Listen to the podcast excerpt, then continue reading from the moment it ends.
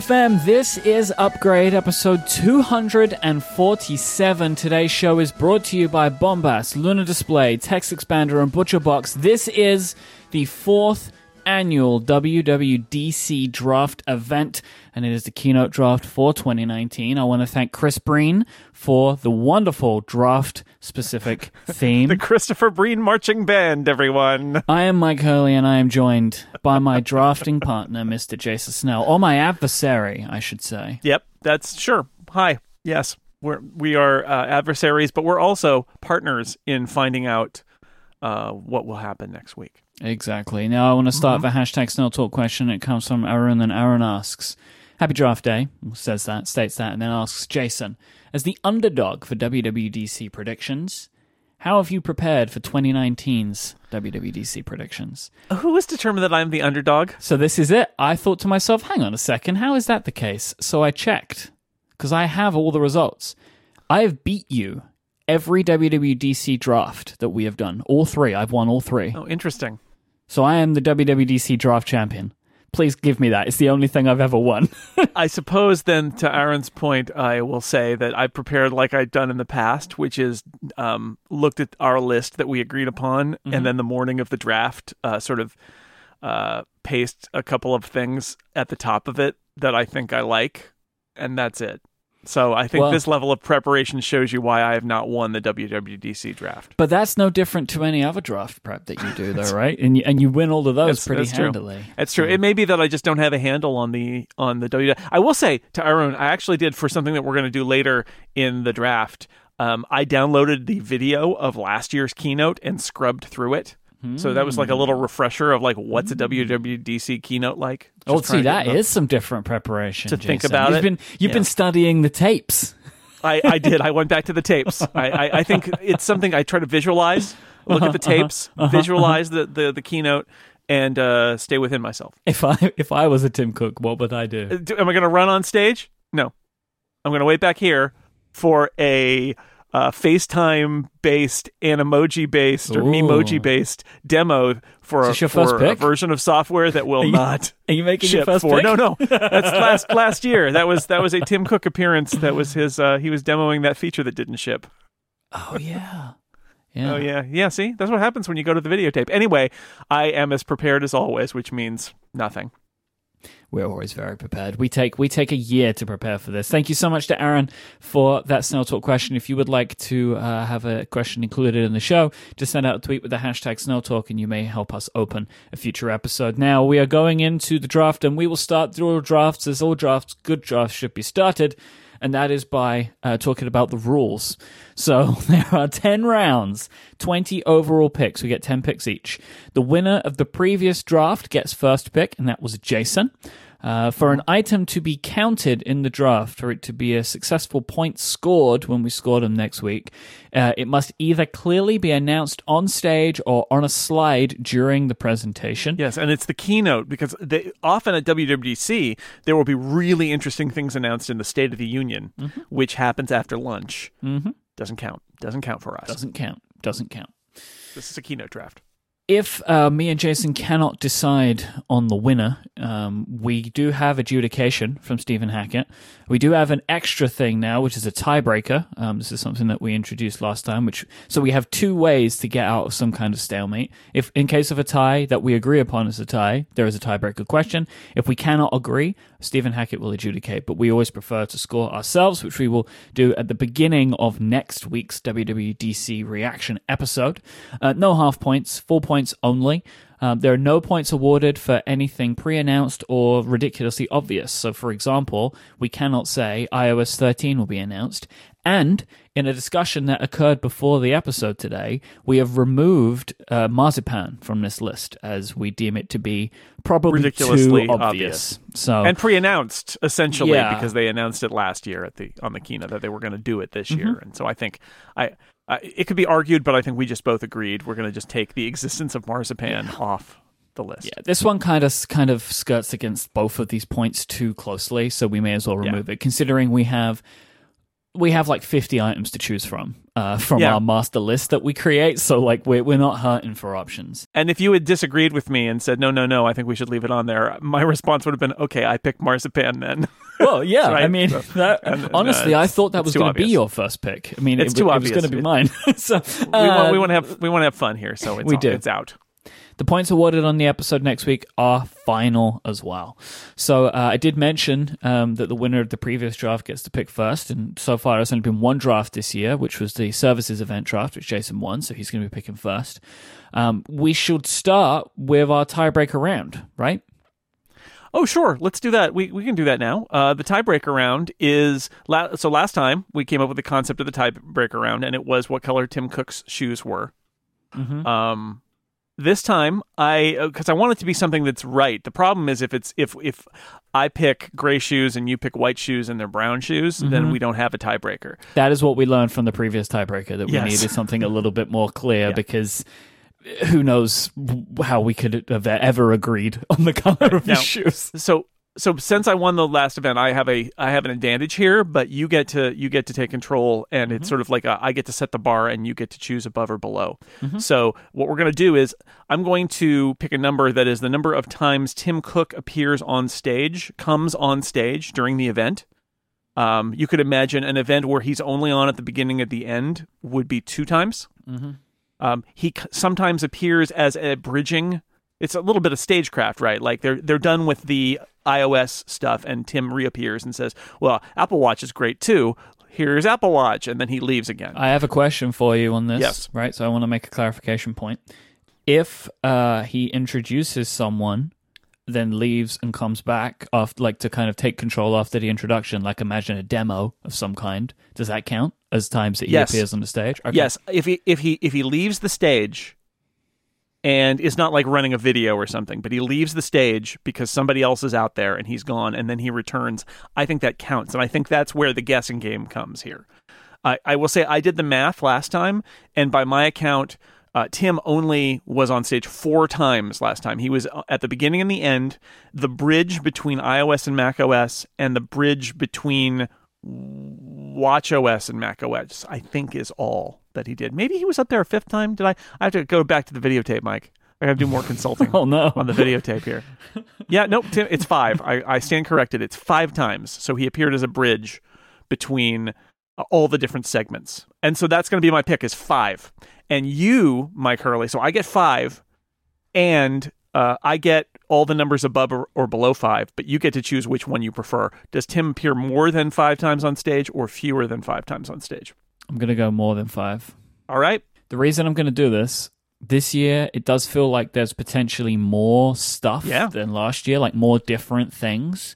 So I'm going to go with I'm going to go with more than five, especially if they do any kind of like we want to refresh you about Apple Arcade or um, uh, Apple TV Plus, Absolutely. right? I can imagine there being people coming on and off. and I'm not trying to railroad you here. I think this is the real question: is like, is it, it? We don't know. It's it's sort of like a coin flip. I've set the bar where I think, based on last year, where I think it's sort of reasonable, and then you get your uh, you get your 50-50. My only advantage is that I get five and all and four, three, two, one. But Yep. I think it's mo- most.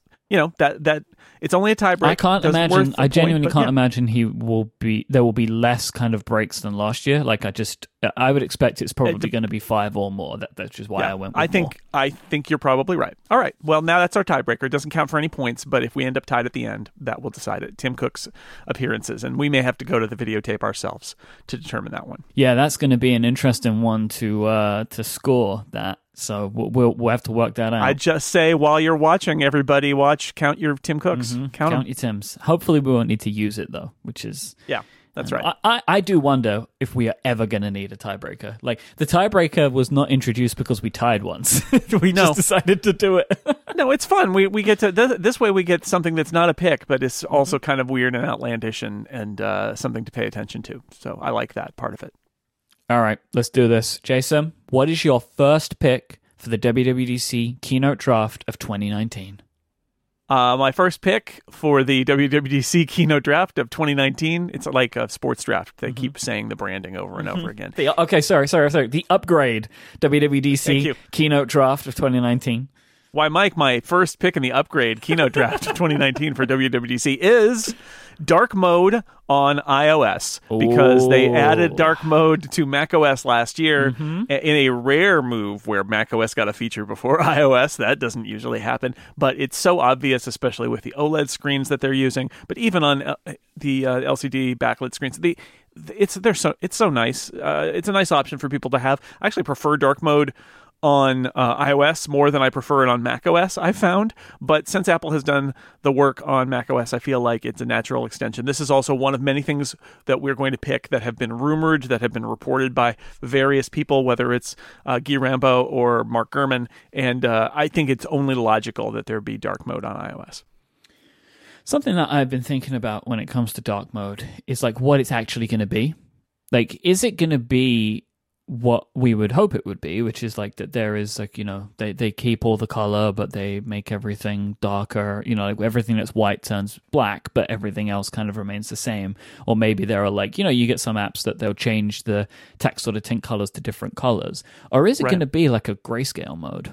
Like where just everything is in black and white? I don't know right? Like I've been know. thinking about this because it, I was rereading Mark Gurman's report, and it, and it, it it seems to talk about like everything being like dark and black and grays, and I was like, hmm, I wonder what which which it's going to be. Like, I I hope that it would be how we think of dark modes now, where everything that's in color will still be in color. I But, think so. I think it's, that, I think that's what I would be. hope, but but we'll wait and see. What it might be, Jason, is like unless you are developing properly, that's what will happen to you, right? Like if you use the APIs, then you can have things in color, like the um the invert color thing. You know, there's like an invert color mode in Right. accessibility, and you can, uh, as a developer, if you properly support it, and and you can have like images not invert, but if you don't Mm-hmm. officially support it, they will invert. And I wonder if it could be something like that, right? Where it's like if you don't officially support it, we're just going to take all the color away from you. Um, but if you do officially support it, then you can kind of specify what what will be what. Who knows? We'll see. But this is something I desperately want. I really do want it. Um, so I, I hope that they do it. Uh, it was that was uh, going to be my second pick, Jason. So I had it very high up in my list. All right. Um, I'm I think I'm going for a pretty safe number one because I want to win. Uh, new Memoji sticker options. Okay. Um, I think that they will do something um, related to Memoji because it's only a year old, um, and it seems to have been popular enough, right? I think people seem to really like it. Uh, it seems to be something. It's one of those things that I think can help sell a phone to people. Uh, but some of the rumors have been that you know you will now create your Memoji and you'll be able to just choose pre-made stickers, so you don't have to make faces every time. I would really like it for that reason, but I would actually really like them uh, Apple to kind of go after Bitmoji, where Bitmoji not only creates like expressions, but things that surround them, right? So there's like Bitmoji, say congratulations, and your characters in it, or all, all sorts of sorts of stuff that they update frequently. And I think that Bitmoji is popular enough that Apple could could try and do something a bit similar. But I at least think that me Mo, new Memoji stickers would be able to present you with a set of effectively your own emoji that you can pick from, as opposed to needing to make the faces, right? Like I've spoken about this in the past. Yeah, this is Bitmoji, Yeah. where they basically where they're posed in certain ways, but they're using your Memoji Mm-hmm. Yeah, I, I would love to see, you know, like all of the yellow faced emoji, right? Like the little yellow circle face emojis. Um, they basically just recreate all of those with my own face. That's what I would love, right? So, like, uh, then I have my own emoji at that point, by Right. and large. I'm putting the me in emoji. I was reluctant to pick this because it's so specific, and I'm not 100 percent sure. I I'm I'm pretty sure there will be something related to Memoji and Animoji because aren't why would there not be? Mm-hmm. Um, but the stickers, I wasn't 100 percent on that, so that's a bold pick. But I think uh, you love it, so that's the the part of the balance of the There is draft. a part of it of wish casting. Yeah, it it does happen. You got to fight against the wish casting. Um, all right, for my next pick, I'm gonna I'm gonna go big, Mike. It's the big one. It's gonna happen. It's gonna happen very much like it did a couple years ago with the iMac Pro. It is Oh, the no. unveiling of the new Mac Pro. Oh, wow, Jason. You have picked this much earlier in the draft than I was expecting it would come out in the draft. Because this is one of those things where we all feel like it should happen, right? But I, I, I don't know. I just I agree with you, right? I completely agree with you. I, I feel certain now, of course, watch them not do it, but I feel like this is the audience. Yep. This is the place. Yep. They've already said it's coming. It's Yep. not going to be re- like released, but the, like what they did with the iMac Pro, this is going to be their sneak peek to get the developers whipped in a frenzy. Yep. Um, we'll we'll know that it's coming, and you know, and but that'll be. That'll be it until it ships, I mean- and maybe that maybe it'll again ship in December or something like the iMac Pro did. Who knows? I agree with all of that, right? Because like we are on the exact same page here because all of that seems super logical, but I'm there's just something where I'm I'm not I just don't feel hundred percent on it. I just don't, and I don't know why. Um, in you know, because you would say like, oh, well, we wouldn't have heard anything more about it, right? Because they would keep it close to their chest. And I guess you know where we are sitting right now, there's not been any like official leak which would suggest Right. that there will be nothing. It's already also technically been announced that it, it's coming, so it's in a weird in between state. Yeah. Um, and I don't know where they're making it, and I don't know when they're making it, and it's possible. I think this, like, I think this gives them the opportunity to impress people. We have gotten little clues about what it's like that have leaked out, but I feel like they they they have the opportunity with this product to um, announce it well in advance and uh, and blow people away. So I think they're going to do it. I, I I don't know why they wouldn't. Right? Like if it's going to ship this year, and they've already said that it's coming, the developer audience is the place to drop that Yes. product. Mm-hmm. Yeah.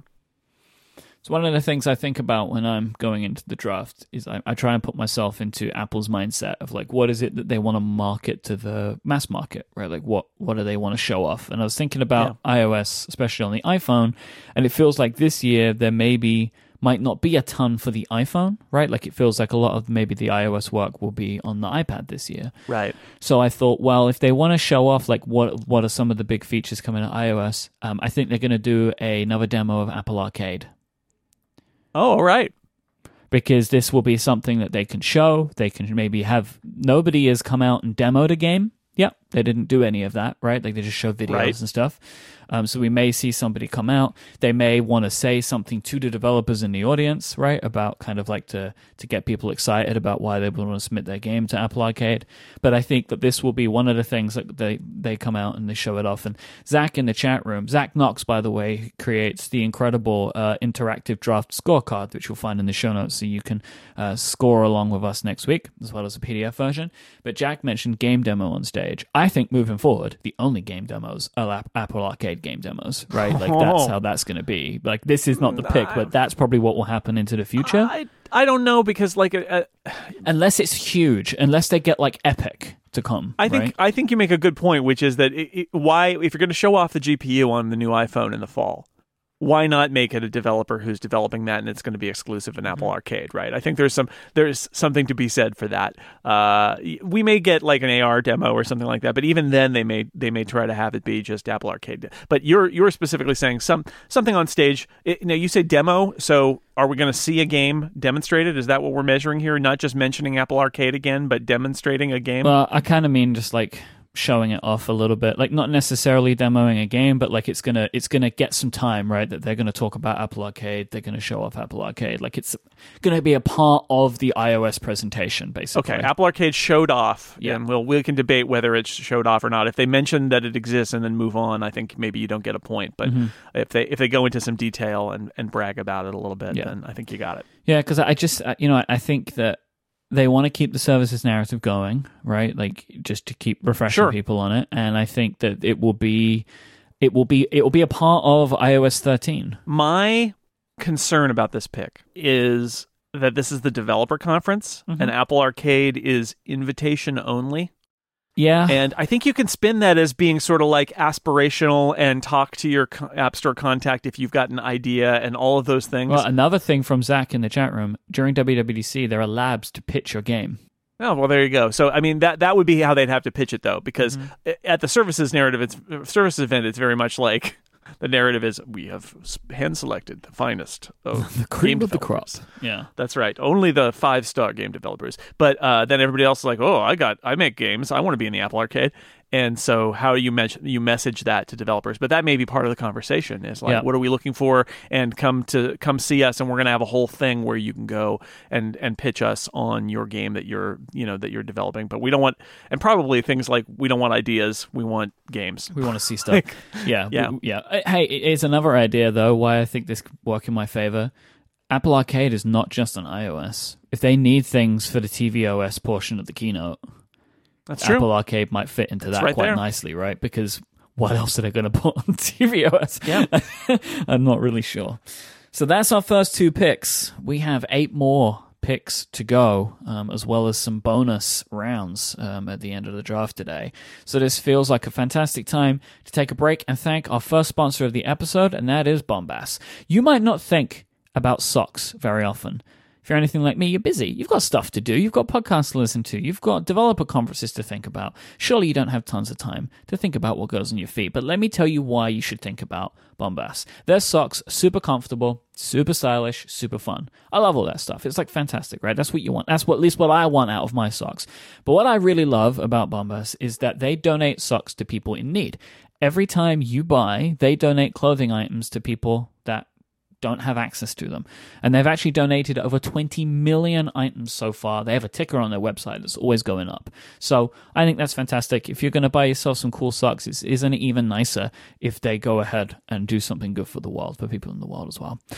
Bombas make the most comfortable socks ever. They're made from super soft natural cotton, and every pair comes with arch support, a seamless toe, and a cushioned footbed that's comfortable without being too thick. They have a ton of great colors and patterns and lengths and styles, so they look great in the gym, at the office, and out on the town.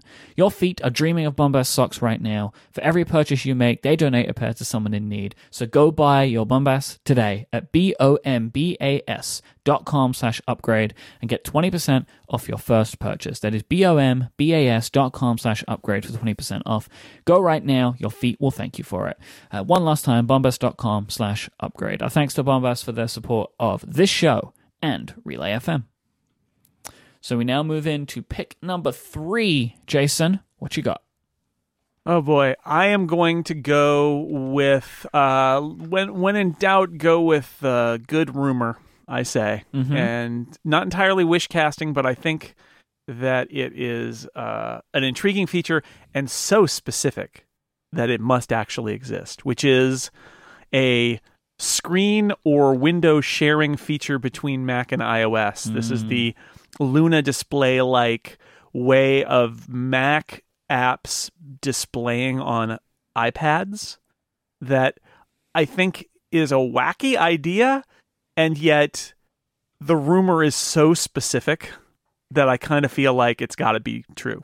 So I, I choose to believe the lie here. I have yet to get my head around what I think this feature's actually going to look like. Like Yeah. because I, I feel like there is a an awfully wide spectrum that Apple could operate in here, right? Whether they straight up do like what who are our next sponsor on today's episode, Luna Display do, which is like allowing you to completely mirror your screen. Or if you can just share an app at a time, like a window at a time, or if there's Yeah. actually no sharing going on at all, and it's just a beefing up of continuity. Like I, I feel like I don't know. Um, like, Right, is it going to be Marzipan apps only? Is it going to be any type of app? Like, it's it is an intriguing idea, and Apple have, in theory, the tools to do it. But I have yet to really nail down, and I don't, and I don't think I will be able to. Like, what do I actually think this feature is going to look like? I, I, I want to wait and see what they show me. But what's the the what's the spin they put on it? Because i agree with you. I think the question is i don't think that they're just going to knock off luna display right? Um, I, I, I- think as i do for most things that are features that are done by third parties and then apple builds something is apple's not trying to hit the edges. It's trying to do something that it thinks the masses will like. Because I, I still don't think that Apple are going to make a feature where they basically say your iPad is just a good display for your Mac. Right. But I do think that they might say you press this button or click, you know, command click or control click on this thing in the toolbar or whatever, and your Photoshop window is now on your iPad. Mm-hmm. I, I could see that. Like but then then it's more like continuity, it's more like handoff, or it's more like a, you know, almost like a, a expose kind of thing where it's this, you know, you're sending a window over there. Or it's like something completely new for Marzipan apps, It right? could like be. It's, it's kind of none of those things, right? Like it's like, oh, it's this thing that Marzipan apps can do. but it, it's such a specific thing that I feel like it's probably true, and therefore I'm picking it, and I can't wait to see what it actually is, and I can go, oh yeah, that's the thing I picked, I guess, and we'll move on from there because it's a draft. But yeah, I feel like something that specific is probably true, and so I'm going to trust in the report that there's something going on involving uh, stuff shooting out of the Mac and landing on an iOS screen. That's a that's very uh that's a that's a that's an image. My third pick is multiple windows or instances of applications on the iPad. Okay, This is a difficult one because no one can really decide what this rumor means. Right? Like we hear we've spoken about this so many times now, but right, tabs there or there are words side by sides or different pairs of multitasking. Who knows? We're going to know it when we see it, right? So But- the third round is the vague round, is what you're saying. It seems like it. This is we're in, who would have known? But like I, I, think that this is basically what we're going to see is you will be able to have the same app in more than one place, and that could be either that an application can have multiple windows open and they look like split view now, or you can have an application in multiple places, like in multiple app pairs, and it doesn't break them down. Like apps can live in multiple places um, on uh, on iOS uh, on the iPad. So uh, this is one of those things where like the wording of this one might not be what we see it, but when we see it, we'll know what it is. If you know what I mean. So uh, I this feels like something that is inevitable. It feels like a feature that should have existed a long time ago, and it definitely feels like something that is more possible when you think about these applications also being on the Mac, where windowing is important, right? Like it's Right. So it seems like that will be the time. Right. This is one one solution that uh, handles uh, how those apps behave on Marzipan on the Mac and allows them to enable fe- features on iPad. hmm Yeah. Round four. Round four. Okay. Um, Mike, I want to win too. Mm-hmm. and that's why I'm going to pick more watch faces for Watch OS. All right. Okay. Because what's Watch OS without new watch faces made by Apple? Uh, it's nothing. There are always new watch faces made by Apple. We can be frustrated because they won't fix their old faces. We can be frustrated because there are no third party faces. But if time has taught us anything, it's that with every new release of Watch OS, there are new Apple designed watch faces. And why should that, why should time stop now? Time has been good for us so far. So I think that will continue into uh, the future. And yes, I know this is boring, but I think it's going to keep happening just endlessly. Yeah, I guess the sub the sub pick is will Apple show any watch faces that Apple Watch users want to use? Mm-hmm.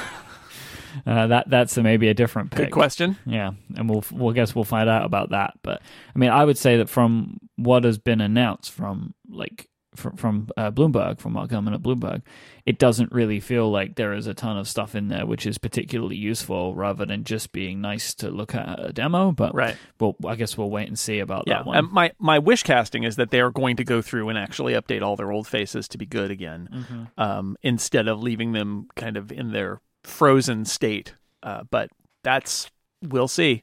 I, they got so much criticism last fall for what a uh, lax approach to watch faces that Apple has had. Um, I hope they took that to heart, but who knows? We certainly haven't seen any reports that they did. So for my fourth pick, whilst the existence of Marzipan uh, is not deemed draftable, there are a lot of uh, picks in our list that are ramifications of Marzipan Yes. existing. Um, so I'm going to be picking that Apple will bring more of their iOS apps to the Mac, um, and that they will show them off.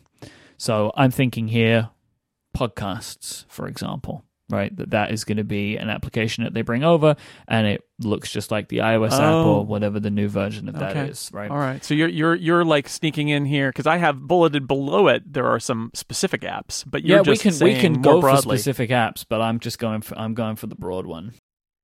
Okay, that they will they will take they will on stage say, "Hey, this is an app of ours from iOS, and now it is on, running on the Mac." Mhm. Okay. That's what I'm going with. All right, that I think that's I think the only tricky thing I think it's obviously going to happen. I think the only tricky thing is uh, whether they brag about it or not. But I think they probably will because they're going to want to evangelize to developers. This is why I was thinking it. that It- that it- we're eating our own dog food even more than we did last year when we had those four apps. There are even more apps uh, that are more capable, and you can make apps like this too Yep. using the same methods as us. Yeah, okay, I could see that. This isn't my pick, but if we're going to add a little bit more color to it, I think that they will show off an application that is more complex than the stuff Right. that they did last year. So they can show the range of these tools, right? Because in theory, Apple need to show that any application can can can work here, right? Like that's kind of what they will want to show, right? Like you, you can bring any application, no matter how uh, big and strong your app is, and and I wouldn't be surprised if there is some kind of surprise, right? Where they're like, oh, you know, this app that we're working on, or like we have, you know, we have this application that is on iOS and on the Mac. Well, now we're just using the iOS code base right? And it would be like, wow, they must really believe in it if they're bringing calendar, right? You know what I mean? Like it's, Yeah, do you know, you know what I mean? Right? It's like they actually bring an important app or like notes or messages, right? Like they're just like, well, For sure. messages is the iOS version now, and that's that. Which and that actually makes a lot of sense that they would do that. So. I think that they will make a song and dance about some some kind some applications coming over, and there'll probably be some important ones as well to kind of really show that um, Apple believe in these tools. yeah, I think that's a pretty good one. Pretty good pick. Pick five. I'm going to go with a non. Well, no, this this will probably be a Marzipan app actually, so it might be it might count as yours, but it's new on Mac, Mhm. and that is that is why I want to mention here is because it's not just that it's a Marzipan demo, but because Apple has promised that there will be support for the TV service on the Mac this fall, and so I want to pick that they're going to show off, not necessarily demo, but show at the very least and Yeah. mention There'll be some images on a slide. the new TV app on Mac OS because it is something that again its its existence is implied but I think this will be an opportunity for them to to show us that yes yes because this has been uh, the question people have been asking is like well where's the TV app? Like there's iTunes on the Mac. There's to there there needs to be a TV app you say that you're going to support TV in the fall so where is it? So we're going to see it. They're going to be like yes the Apple TV app uh, is now on Mac OS with uh you know presumably in the fall with the new OS version. Although I wouldn't put it past them to actually also release it uh, on on Mojave, but it depends on Marzipan, right? They may not be able to, and that's fine. That's a motivator to get people to update. Yeah, and again, it's like the obviously the Mac will really have some time to shine uh, in the keynote this year, probably more than it has in many years, right? Like what will be considered in the Mac OS section is going to be a lot more beefy, I think, this year uh, than it has been in some previous years. But they still need stuff to show for, as like features, right? That Apple's made, and TV is one of them. It's a it's an easy one to show. All right, so we're still in round five. My fifth pick is a redesigned reminders app.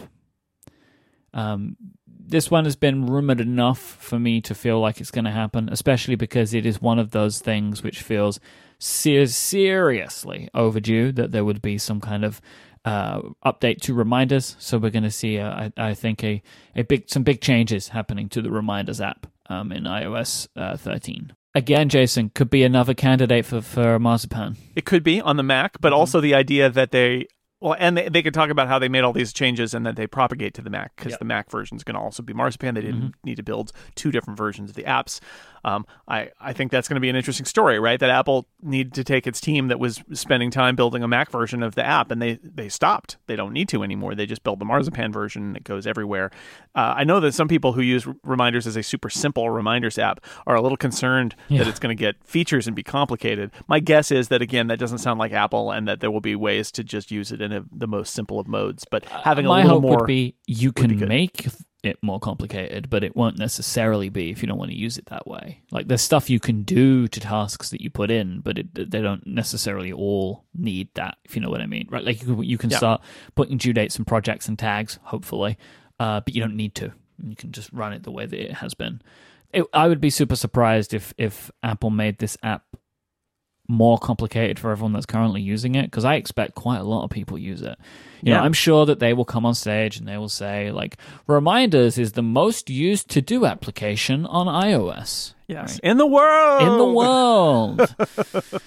because it's the one that's built in. So I hope that they make Yeah. it better. Like again, we spoke about this, but like they made notes better. I would love to see that for reminders. All right, round six. Yep. Okay. I think this is this is a little bit of a strategy kind of um, not draft strategy, uh, Apple strategy kind Okay. of pick, which is I feel like one of the things they do, and they they've done this in the past when they talk about tvOS. Look, there's not a lot in tvOS, but you know what comes along with tvOS is TV strategy and deals, and that's why I'm going to pick that Apple is going to announce some partnerships Ooh. either for the TV service or for Apple TV channels. Hmm. Uh, just because I feel like this is the place where they would do that and talk about how, you know, we're really happy to announce that now we've added blah, blah, blah to the channels lineup. So I will say because you mentioned this, you said this to me earlier. It's the developer conference. Yeah, I know. And yet, uh, la- I-, I believe at multiple WWDCs they've talked in the tvOS portion about deals. Or I mean, you look at Apple Music because I'm not I'm not sure that they've got much more to say about tvOS Yeah. to be honest. So I feel like it's a it's an opportunity for them to mention uh, that new you know these new channels are going to be you know we already rolled them out on tvOS and now but they're going to be better because we added you know some service that is not currently on there and so i'm just I, I feel like i don't even know what this would be but i feel like i don't want to bet against apple announcing some sort of uh, tv related partnership because they do that I'm struggling with this pick. Uh, it's got. I don't know if this is something that I'm saying because I want it, or if I actually think it's going to happen. it's the classic draft conundrum Yeah. Myke classic Okay. Um, refinements, changes, redesigns to the iPad multitasking features. I don't Oh, really yeah. know how to class this. Um, Yep.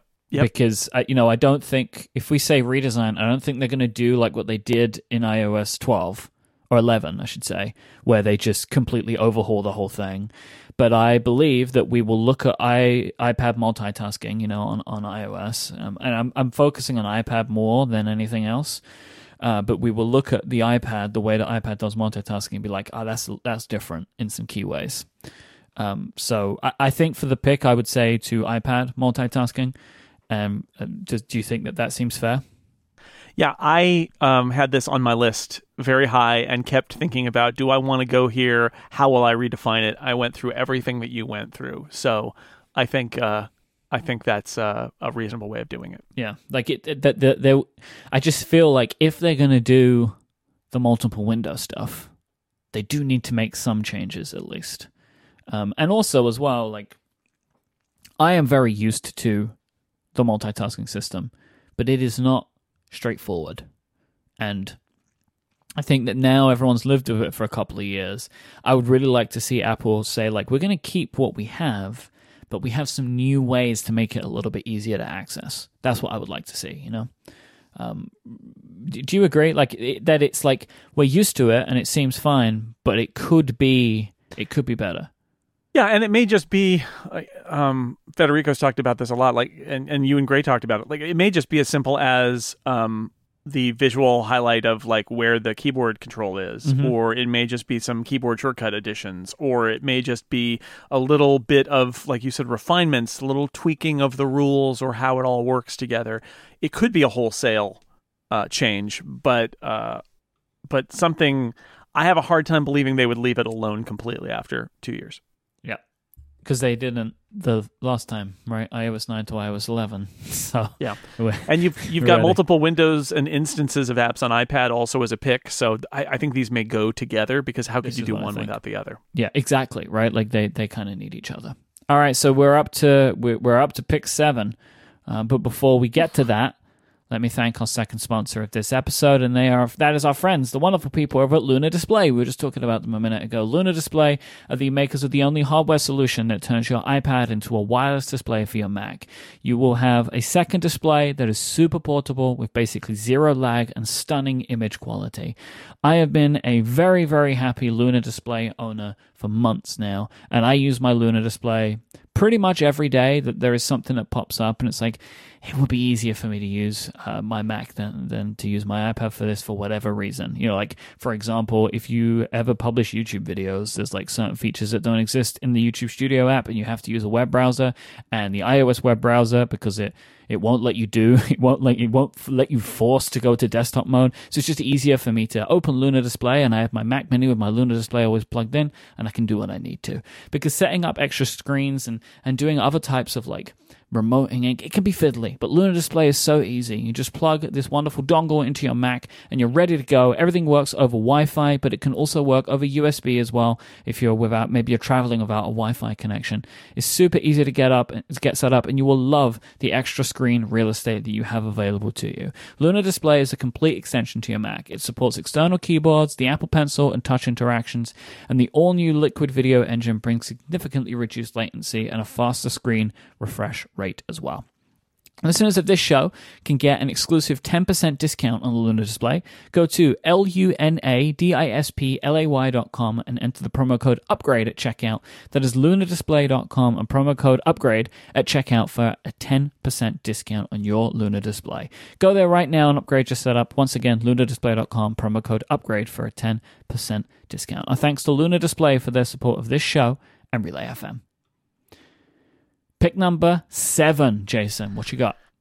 I I think it's going to happen, Myke. I think the thing that we've been dreaming about for all this time is finally going to come to pass, and iTunes is gone and dead, and we don't have to worry about iTunes anymore. They've killed it. They've murdered it. They're going to replace it with something brand new and shiny. And, oh, wait a second. I'm wait. What was that?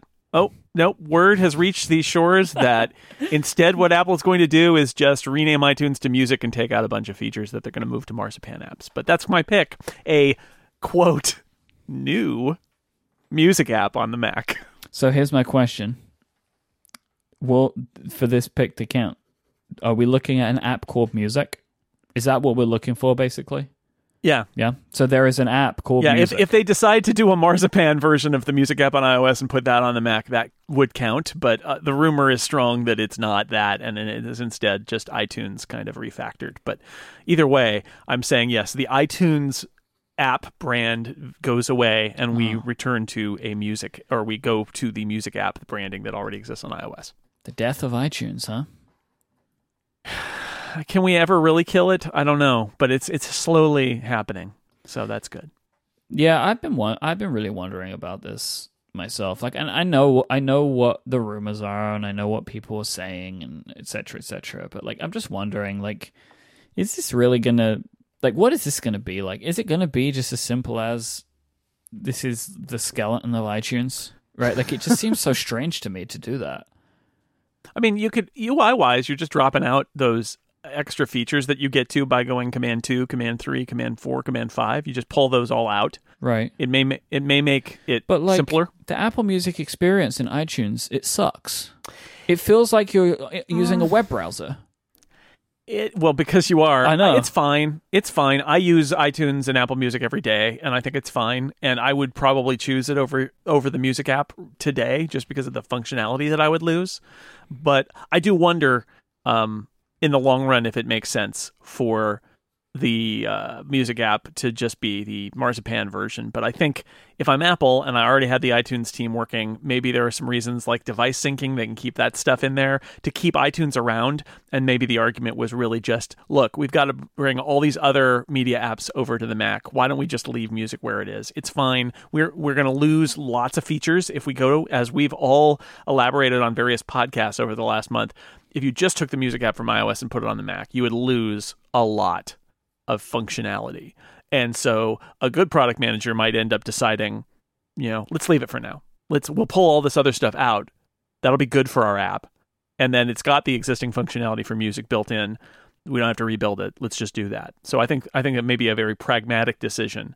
Um, plus, it may have been a decision made earlier that I don't know. I don't know. But uh, I think either way, I think maybe we finally reached the point with Marzipan where they're going to sync up their media apps. And once you create sort of podcasts and TV, uh, then maybe the uh, maybe the iTunes app, it, it, it's time for it to get a, a new name, the music name, an icon from iOS. Um, as we move into round seven, I'm now at the point where I'm rearranging my entire list uh, because I feel not Only now? confident in the picks that I made for Yep. myself earlier. Uh huh. Um, so now I'm going to go with pick number seven new health focused watch apps. So Apple will introduce. Almost as good and tried and true as new watch faces. Yes. you know, I think it's very clear by now, and I think for good reason. Apple is very aware of the fact that the Apple Watch is a health device for a lot of people. Um, and even for people that don't consider it their health device, they use some of the health features on the device because it has all the sensors. Like it's it's good.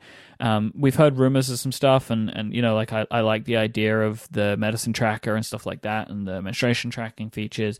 And if they can they can have this stuff available to people, and they'll give it a little brand naming and stuff like that, and it will be like exclusive to the Apple Watch. And it's like a good reason to use the Apple Watch fantastic, right? Like, uh, you know, I would say, right, that if they have really good pill tracking, like, I know that that's going to be something where I will look at it and be like, oh man, like, I, I, I that's going to be a feature, like, just a, a another little pebble for me being like, oh, that's something I want. Right, but I don't wear an Apple Watch now, so I wouldn't have it. And then I would. Do you know what I mean? It's like it's one of the, every time they just add these little pebbles in of like, oh, I would actually quite like that. So I think that I think it would be really good. Um, I I would I would you know I'd be very confident about the fact that there will be some kind of new health apps uh, on the Apple Watch because as you say it's like what else are you going to do with it? Watch faces and health apps like that's that's the Apple Watch at its core at this point. No. Yep. Yep. Absolutely. All right, so what you got? yeah, we're down to it now. Um, I am, you know, I'm going to double down. I'm going to double down on the big one, Myke. I'm going to double down on the big one. John Siracusa, are you out there? Are you listening? Apple Display Oh! mentioned. Jason, that might be too much, my friend. It's never too much, Myke. I don't know. It's exactly enough. Exactly enough. okay. Okay. right? Because because you'll say, "Oh, new Mac Pro, what? Oh, everybody's going wild, oh!" and then like, "But what are you going to hook up to it?" Apple Display lasers. I can see it. I can see it. I can smell it. Wow. Okay. Apple made display. We're back in the Apple because then they can show off the Mac Pro and the display. Well, I mean, it would be great, but I just don't know how much showing off they're going to do. Well, again, how much showing off do they need to do? They can acknowledge its existence. Mm-hmm. Um, but they could also say it's an ultra wide 31 and a half inch HDR, blah, blah, blah, blah, blah. Uh, don't, you know, get ready kind of thing. I think, uh, I think we'll see it. Yeah. Every Yep. draft, there is a like a, a strong pick. Like, you know, and I think this might be it for this one. I think that might be the the the wildest one. I'm not saying it won't come true, but like. Uh, uh, there are lots got- of things still in our list that are much more conservative than the one you I, just I got chose. two more. I got two more, so you never know. It could Oh, get, boy. it could get weirder. Spinal Tap. Um, I'm gonna go. It's a shame, really, because I'm going so boring now because you just went so outlandish. But Myke That's wants okay. to win. Screen time on the Mac. Screen time on the Mac. That was going to be my next pick, so that's a very good pick. Um, it, it- this is something you know you spoke you mentioned this a few weeks ago, right? Like the idea of let's use this year as also a time to just bring more iOS stuff to the Mac again. Um, and and so screen time feels like an, a natural thing to move over for parental control stuff, but also to be able to give you a full picture on what you're doing with your devices, right? Like people can be as addicted to a laptop as they can be a phone, right? Like, and if that's what we're really trying to do here is to set this kind of stuff up, then let's see. Let's see what that could look like. So, screen time on the Mac, um, I would personally really like it, but I also think uh, now's the time. All right. Yeah, I I agree. Um, controls on the Mac is not very good, and so rolling screen time in and hooking it all up together so that you can administer screen time f- for all devices. My kids have Macs and iOS devices, and the the uh, supervision interface is completely different and separate, and that needs to change. Um, whether it happens this year, the rumors are that it will. So great, it should happen. Um, it, it's it's something they need to do. We have two more picks each. It's true. It's true. Um, my next pick is going to be a little more conservative than the last one, uh, but I do have a well. I don't have a spin on it. I, I want you to visualize something, Myke. I want to w- want you to visualize what podcasts are displayed in the screenshots when Apple shows off the new Mac version of the podcast app. Well, who knows? Visualize upgrade. Visualize yeah. upgrade. Mm-hmm. Yeah. Anyway, congratulations to This American Life and Serial for appearing in the demo of the new podcast app. And maybe, I don't know, that one about the serial killer in LA, the Dirty John. Is that the name of it? Well, anyway, which which serial killer do you want to pick? This all the true crime podcasts. Congratulations to them for that. But yes, I do think uh, kind of going with my pick about the music app on the Mac and your pick about showing off marzipan apps. I, I feel like podcast is a great example of Apple pulling out uh, functionality from iOS And and, also, I giving mean, it its like, own dedicated space on the Mac. it Mac. feels like a marketing feature now. Like, hey, podcasts, you like those, right? Right. Like, it's more than ever now. Podcasts is an actual thing that you can put into marketing, and it's like you love podcasts, right? Don't wouldn't you love to listen to them when you're at work on your Mac as well? Well, we have a podcast app. Like as if as if podcasts never existed on the Mac before is probably how they're going to sell this. Um, so, but I I would like genuinely I would like to see it. Uh, I think it would be great to see a version of the Apple Podcast app as its own thing of its own icon on the Mac, right? Like it was important when that happened for iOS, it will be important when it happens for the Mac as well. So I would really like to see it. I have flip flopped on this next one quite a lot Mhm. because it feels like something that should happen. It feels like something that would tick a lot of boxes from a few months ago, but still at the same time, I'm just not 100% sure if I believe it. Um, external storage device support for iOS. wow, this is the most wishy of wish casting uh, picks here. No, but I here's love the it. thing, though. Let's I make don't. it happen. Okay, Do we have the power to make it I happen? to be honest now. I I, don't approve this care about this, Jason. I would never use this feature, right? Like, I, You just I- want your co-host to stop uh, talking about it, don't you? No. Just, just shut up. Just because quiet. the- here's the reason I want this because I want iPad reviews to stop talking about this. All right. See, that, well, yeah. Yep. I get because it. Because I get it. really believe now I know that there are some people again like including Federico because he does this but I know most of the people that complain about this this feature not existing when the iPad Pro came out would never use it anyway right It's true. It's true. I think it's a useful um, representative feature of um, the iPad Pro reviews talking about how USB C is on them, but they don't enable a lot of functionality because essentially there are no device drivers for them and, and built into the OS. Mm-hmm. It is wider than than the idea of just external storage, right? But people just categorize it as such. But it's an it's an easy example. Like you Mm-hmm. can't plug in a thumb drive, and so you know you got USB C, but you can't plug in a thumb drive. I, I think, and that's why I would be. Um, see, this is where I am with this, Myke. I would be shocked if Apple didn't address this. Yep. because they got beaten up about this when the Every iPad review. Pros came out. And it's and the perception was this was a feature that they delayed from last year, and this is you know this was the problem is they got beaten up. They did not get this thing in there, and then the USB C iPads come out, and everybody goes, you can't treat them like USB devices because they don't do anything. I, so I would be shocked if they don't address it just because they want, like you, they want to stop hearing about that. Yep. That said, I have been burned on this feature. So this feature should have been added to iOS five years ago, Mm-hmm. right? And so part of me says there's a little voice inside my head that's saying they're never going to do it because they should have done it five years ago.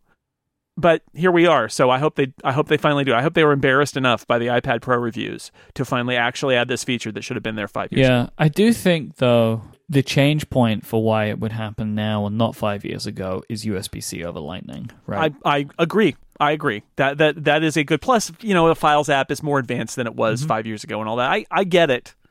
I get it. Now, and I hope you're right. it really just to me like I, I, we've said it but i want to just like double down on the point right like that even if this was something i didn't want to do you just do it so it just just just let's let's move the narrative on from this one point but also as well it is um if you want to continue to show the ipad as a more professional device this is just like another checkbox that you can put on a list right? Like the Apple could just be like, "Oh no, we do think of it as a, as a tried and true full computer because you can plug a thumb drive into it if you want to." And it's like a super boring thing, but will it will make people happy even if they would never use it because now they know they can and it's available to them and that's great news. All right, here's my last regular pick, Myke. Desktop Safari mode on iPad. Hmm. You know, it, it's a little bit of an esoteric feature, but I can see how they're going to pitch it on stage as a great iOS feature for iPad, which is, you know, essentially, hey, you've been using your iPad and then you've loaded a weird, like, cell phone version and thought, but I'm on this beautiful big screen. Why am I viewing the cell phone version of this website? Well, now with iOS 13 Safari on iPad, you don't have to. Uh, I, there's there's a user there's a user pitch here, and I don't think this is going to be a major feature, but I think that this is going to be in their list of iPad features. Is is that you can you can have uh, Safari on iPad act more like a desktop browser and not like a mobile browser. So, in in from a technical perspective, like in essence, what it's doing is you don't need to say request desktop mode anymore. Yeah, that's basically it. That right. or, or, whether it's by default or whether you can set per site to load the desktop version instead. Um, there will be some you know detail there, but the the overall version is that yeah, you're you're going to be able to set Safari to to on the iPad to act more like a desktop browser and not like a uh, not like a mobile browser. Yep my hope would be that like this this idea is tied into something else right? Where it's like hey but you know how some some old websites don't even work with touch? Well now because you can use a cursor or now we've enabled additional features for the apple pencil right. that like help you get around that you know that, that yep. kind of thing whilst we wait for yep, the internet be. to catch up or could be. something like that. That would be nice. I would like that. Um, i really struggled with my last pick I was toying with just saying new Animoji, but I'm not. I'm not happy with that. Uh, I just. I'm not happy with what, that. What would it be? We should. Uh, that's what our draft should have been. Is the next Animoji, the next Animoji. I think that they will continue to add more. Like every major version of iOS, like all the point releases, they bring new yeah. Animoji in them. But I'm just. It just it doesn't feel right. It doesn't feel like a good competition to say new Animoji, considering I already picked Memoji.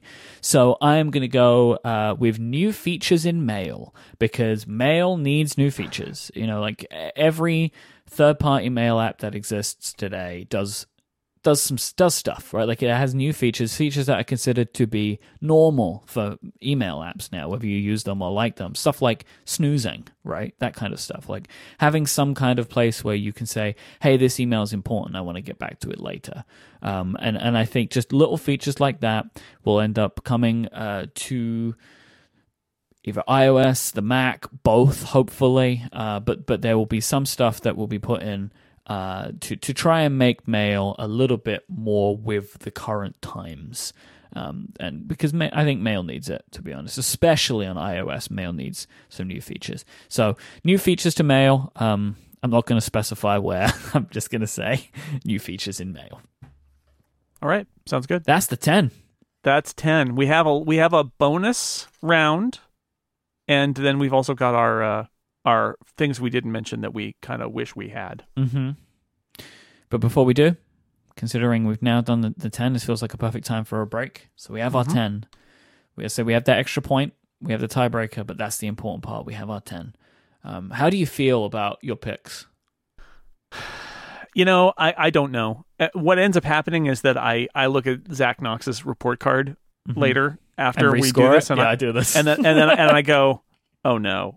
Like i've made a horrible mistake. That that yeah. usually happens although sometimes not. Like last i think the march one and then one of the ones last year i remember going through and scoring it and thinking oh mm, mm, i have a i have a real advantage here over Myke. But then sometimes i do it and i go oh no i have not mm, done well here. Oh, so man, going into the the tv event like i scored myself as winning like bef- like before we began right? Like things things can change very quickly. sure. Yeah. Um, but we both felt more confident about me last year until it happened. and, yeah. And then it's yeah. like, oh, these things that we thought were definite, they're like the idea of bundles, right? Like they don't need to talk about it because they're not talking about pricing yet. Right. And if I don't think we necessarily considered that that would be a thing, right? That they just would not mention prices. And because they didn't mention prices, they didn't need to talk about bundles. So they just didn't talk about them. All right. Let's take a break and thank ButcherBox for their support of this show. ButcherBox are the folk who deliver thoughtfully sourced meat directly to your door. You can enjoy healthy grass-fed beef, free-range organic chicken, and heritage breed pork, Plus, ButcherBox meats come from humanely raised animals that are never fed antibiotics, hormones, or fatty fillers. Here's how it works each ButcherBox comes with at least 9 to 11 pounds of meat, which is enough for 24 individual meals. You can choose from five different box types, including a custom box where you can choose exactly how much you want and choose what you want your family what you and your family will love or if you have any requirements you can choose exactly what type of meat you want to come to your home Meat is frozen at the peak of freshness in individual vacuum packed biodegradable packaging. Then it's shipped for free with dry ice to make sure it stays frozen even after it reaches your doorstep. You can think of ButcherBox as your neighborhood butcher who basically delivers to your home with their quality beef, chi- chicken, and pork delivered right to your door with the option to choose how often you get your deliveries. Plus, you can even find recipes on the ButcherBox website or follow along with videos on their YouTube channel as well, so you can get some great stuff uh, on how to, to cook the wonderful meat that they're sending to you. So, Jason, I know I think you've just recently got another butcher box. Um, Oh they- yeah, you they keep they keep on coming. I am a I'm a ButcherBox subscriber at this point, and uh, yeah, it's great. They they are like you said, they come vacuum sealed. I actually have a an immersion cooker. I have a sous vide machine basically, and it's great for that because you can drop them right in um, and cook them right in the in the package, or you can thaw them and then you know add uh, marinade or whatever you need to do. And uh, it's all very good. I like we get the chicken thighs, we've gotten the tri-tip, uh, some other kinds of steak, uh, ground beef, you know, you name it. And uh, it's actually a big part of our meal planning. It's really nice to have the meat in the freezer um, ready to be taken out because we aren't always, you know, it's like, oh no, we've run out of things from the store. But I always have the butcher box stuff so I can make something if I need to. It's great. You can celebrate the start of grilling season with one of Butcher Box's best deals ever. I love the Butcher Box deals. They're just I just they're just my favorite. So, you can get right now the ultimate barbecue bundle absolutely free in your first Butcher Box plus $20 off. Go to butcherbox.com slash upgrade or use the promo code upgrade to get it. The ultimate barbecue bundle includes two New York strip steaks, baby back ribs, and two pounds of ground beef for free in your first box plus $20 off that box as well. I mean, it's incredible. Go to butcherbox.com slash upgrade or use the promo code upgrade to get your hands on that wonderful deal. Our thanks to ButcherBox for their support of this show and Relay FM. I, I love their deals. It's just brilliant. Yeah. It's, it's just a bunch of free meat. It's just, Uh-huh. all right. That's right. All right, Jason, do you want to do you want to tell everybody what you've picked as our special bonus round? Yeah, I decided that for our bonus round, which is worth a point if you get it right, but we both are picking the same thing, and it is what will Mac OS be called? That's what I, it is. I'm happy to do this, but consider myself at a great disadvantage because I do not know anything about national parks in California. Right. Whereas I've been, uh, I, I'm born, and uh, it's not all national parks. It hasn't always been a national park. Or at least beautiful places in California. Lived my entire life in California, and so, uh, yeah. But I made a list. I made a list of a bunch of possible names. Do you see that list? Do you have that? Mhm, I see the list.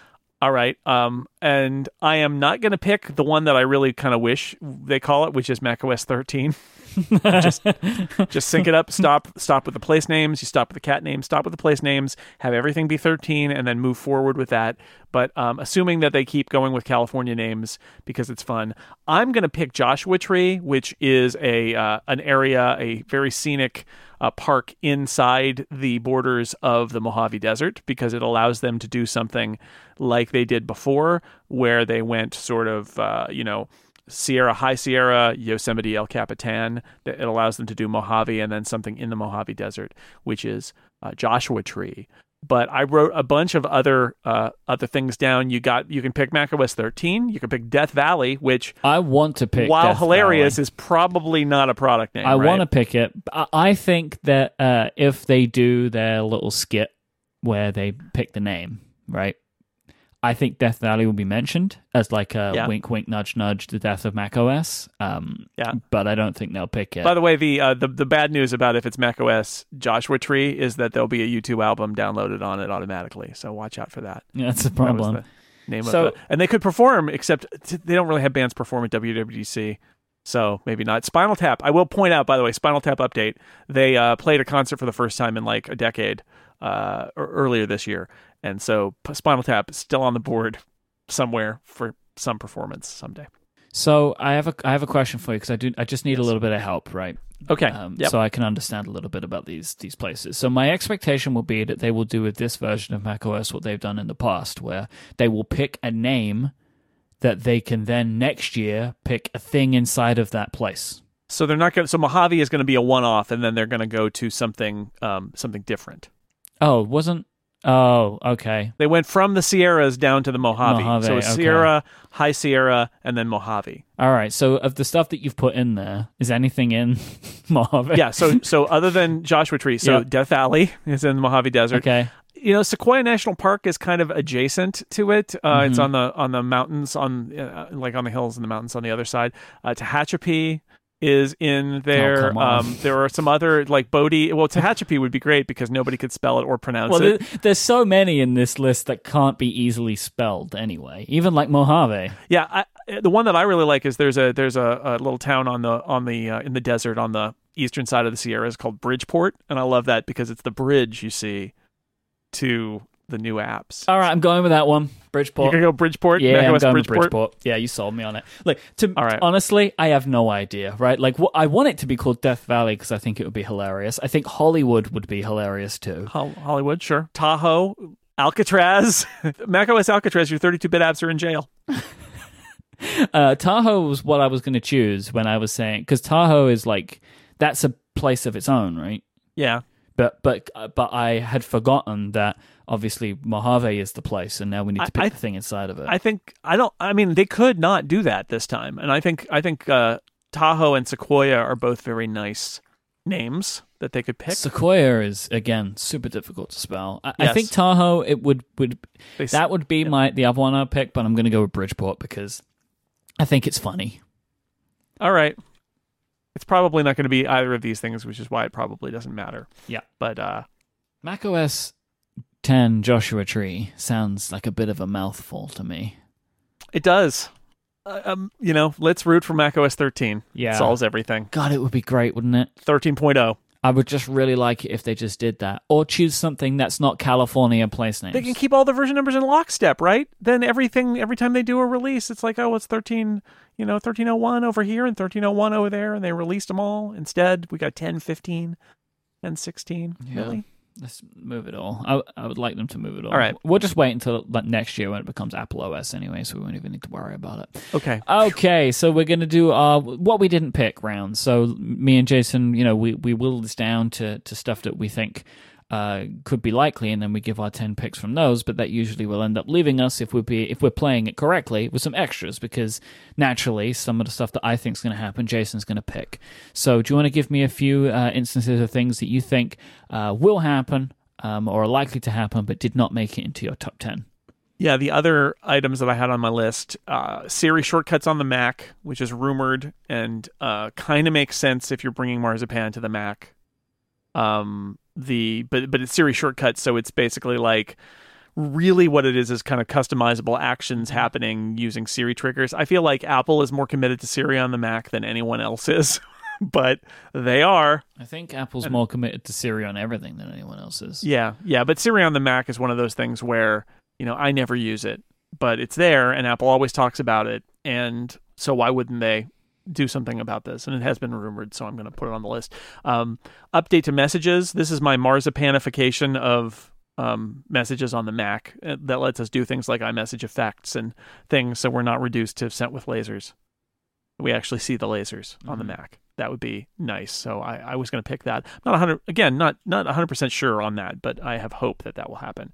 And uh, back to Siri, Siri Intents for developers. This is like new ways for apps to uh, to basically get controlled by Siri without having to rely on Siri shortcuts. And we've been hoping that you could do that to control different music apps and podcast apps, and it hasn't happened yet. But maybe this year.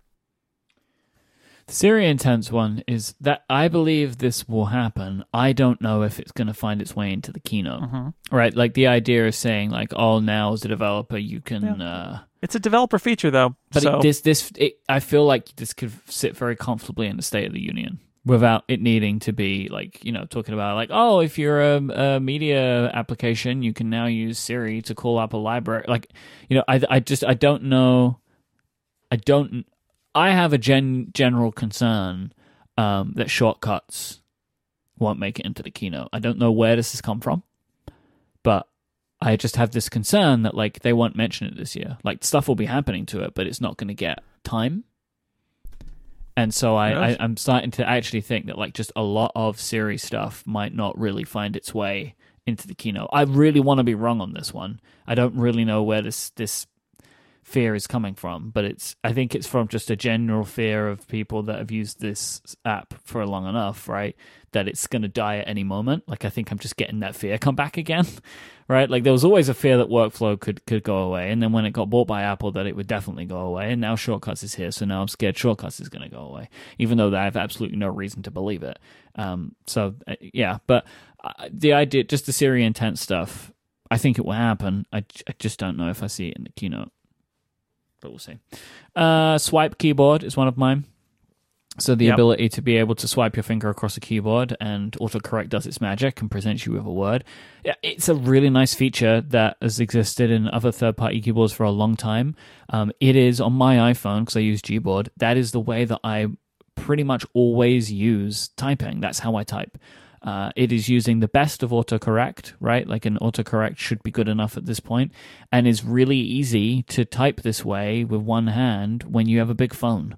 Um, I, I find it comfortable, uh, and I like to. I, I, I really like to use this feature. So um, I would like to see it into Apple's keyboard. Uh, I don't. I can't imagine that it would make me move from Gboard. Like I just, for me, Gboard works really well. It has a lot of features that Apple still don't have, like the ability to search for emoji. Um, and its autocorrect I find to be more reliable than Apple's autocorrect. It doesn't suffer from those bugs that you see in Apple's autocorrect system, where like, oh, now everyone's getting this. Like, for example, just a few weeks ago or a couple of months ago, if you type like ha ha ha ha ha, like all you know, like h a h a h a, like a bunch of times, like say you did it a bunch of times, it would split it into two separate ha ha ha ha, which is super weird. Uh, people, I don't think send that to each other. It looked very strange. um, so you know, like, but then everyone gets it, and it's just this. It's I think it's with that differential privacy stuff, right? Where like we spoke about this before. There have been multiple software updates that would like that have fixed autocorrect bugs, which is just like the weirdest thing. And I don't have those problems with Gboard. I also really like that I can search Google from my keyboard, which Yep. seems weird when you say it, but if you need to send somebody an address to a restaurant and they're asking you in a text message, you never need to leave messages to do that. So that's why I don't know why this turned into a marketing pitch for Gboard, but I do really like it. Mm-hmm. Continued focus on performance improvements and stability. I think it's going to get some time. Um, I think people were really happy with that on iOS 12. And I think that just to continue and focus on like we're going to do a bunch of stuff and it's going to make your phone better in these ways and this way and this way and this way, I think will be a big winner for people. Um, so I think that that's going to continue.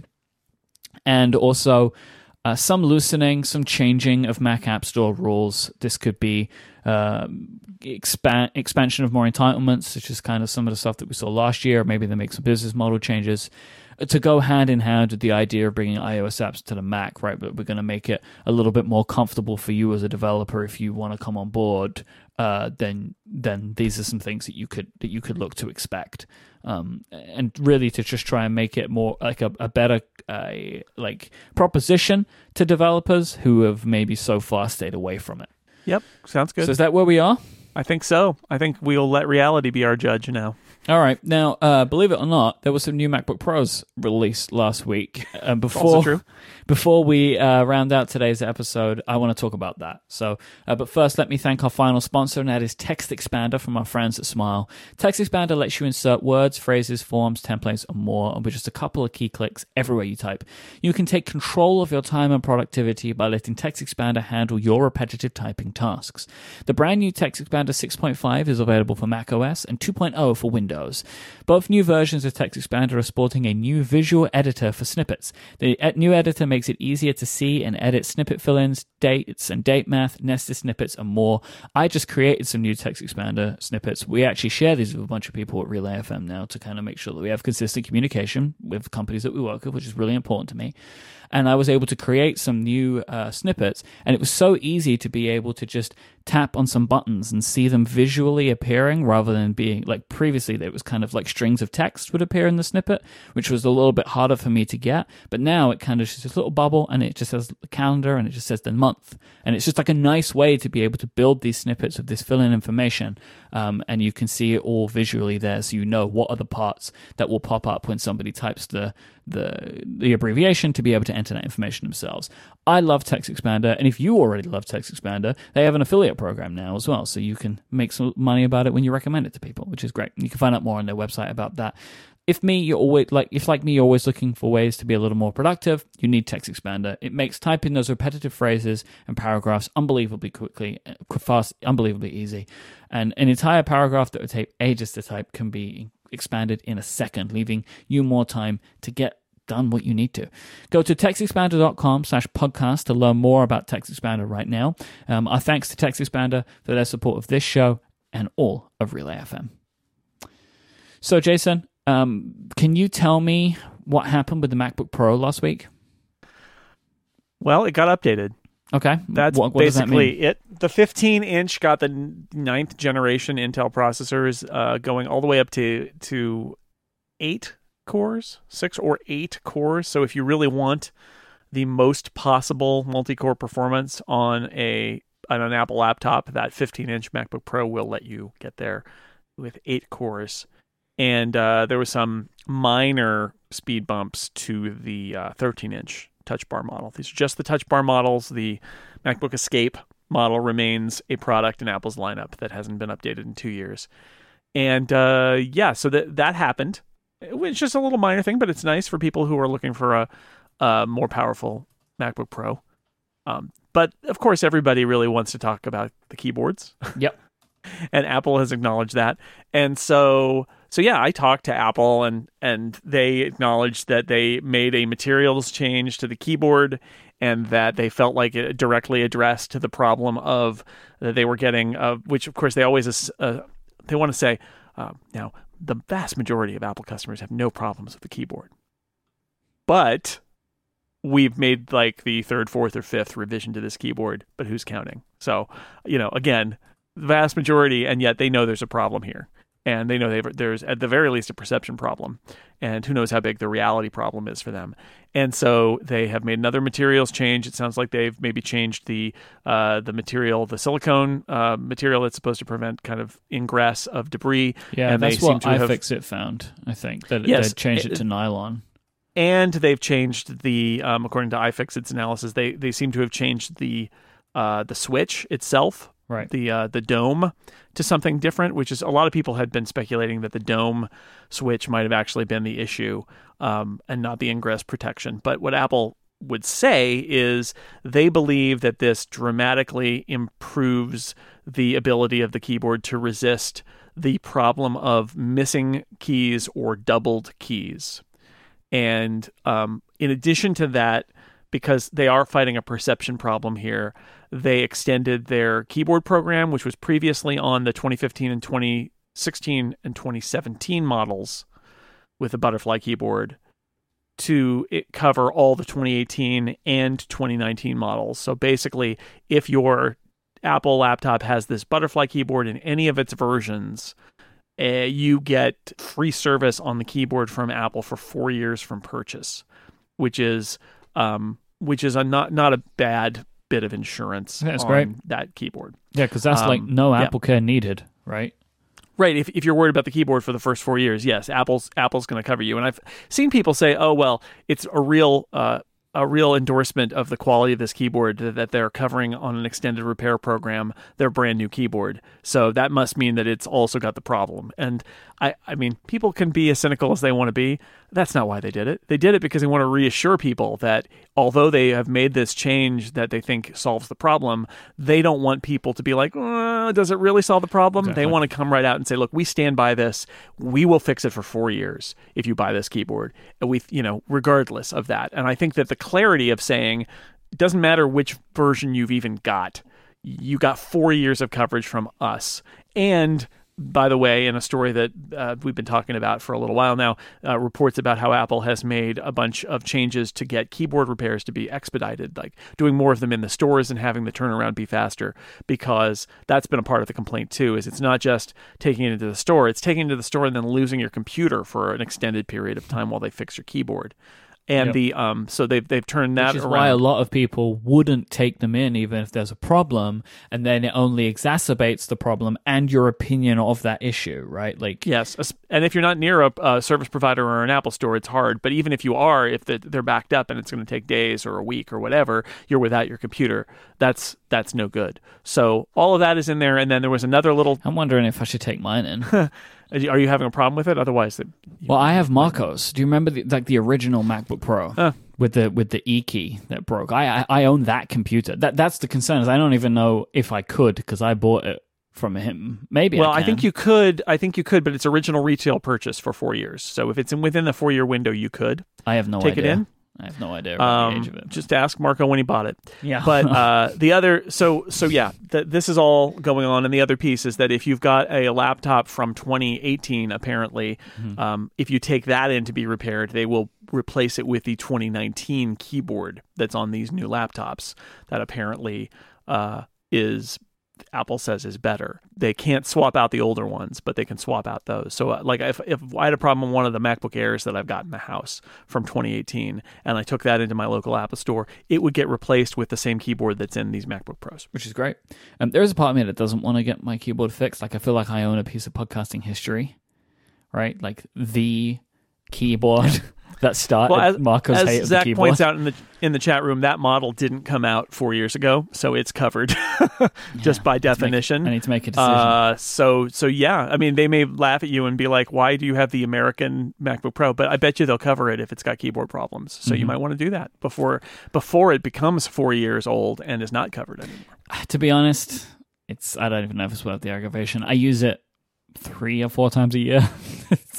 it's, this. It's like I, you, you. We will be recording next week's episode of Upgrade using that very MacBook Pro. But outside Alright. of that, it doesn't get used a lot. We'll see. Before we wrap up today, uh, I wanted to make a little announcement. Uh, Relay FM turns five in August, and we're going to be doing a special live show to celebrate, uh, which is going to be in San Francisco. It's going to be on August the 22nd. Relay FM's fifth birthday will be August 18th, but on the on August the 22nd, we're going to be hosting uh, a show, and we're going to try and make it the biggest and bestest live show that Relay FM has ever done. We're going to be bringing in um, as many of our wonderful hosts as possible as we possibly can, having them involved in the show. Jason's going to be there. Um, Yeah, I mean, I live here, so sure, exactly. It's easy for you. I'll- I can show up. Yeah. Um, but yeah, we're really, really excited about this. We found a wonderful uh, venue that we're going to be hosting the show in. So it's going to be on August 22nd in San Francisco. Tickets are available, um, but they're, they're selling. We will sell out. So if you if you do want to be at the show, I'd recommend it. And we're going to do everything we can to make it um, as good or better than any live show we've ever done before. So because it's a big one, it's a really, really big one for us. Uh, I will cry. So if you want to see me cry on stage. Uh, come buy a ticket. Um, but yeah, that's going to be pretty incredible. Like to to celebrate our fifth anniversary uh, with a bunch of amazing listeners and uh, a lot of our hosts. So I'm really really excited about that. But in the meantime, next week WWDC. So Jason. Jason's going to be front and center, maybe not front and center, but he's going to be right there at the keynote, and we'll be recording and releasing our episode uh, as soon as we can after the keynote ends. Um, as as is tradition, we will we want to be right there for you within a few hours, and we'll do our, everything we can um, to get our episode out. Um, if you want to record, listen into us recording live, we'll be we'll be again attempting our very best, hotel Wi-Fi permitting, to live stream the episode. Um, so you should uh, follow the Upgrade Twitter account, which is underscore Upgrade FM, and I'll put a link to that in the show notes in case you're not following already, because we'll be tweeting out from there when we're going to be going live. Um, I'm I'm really excited. I feel like it's going to be a big year. I feel like we're going to have a lot to talk about next week. Yeah, yeah, it's going to be huge. It's the just the marzipan thing alone is going to be huge, and there are going to be iOS announcements, probably iPad announcements. There's going to be a lot for us to talk about. It's going to be a big show. Yeah, I feel like ramifications wise, this is going to be bigger than last year.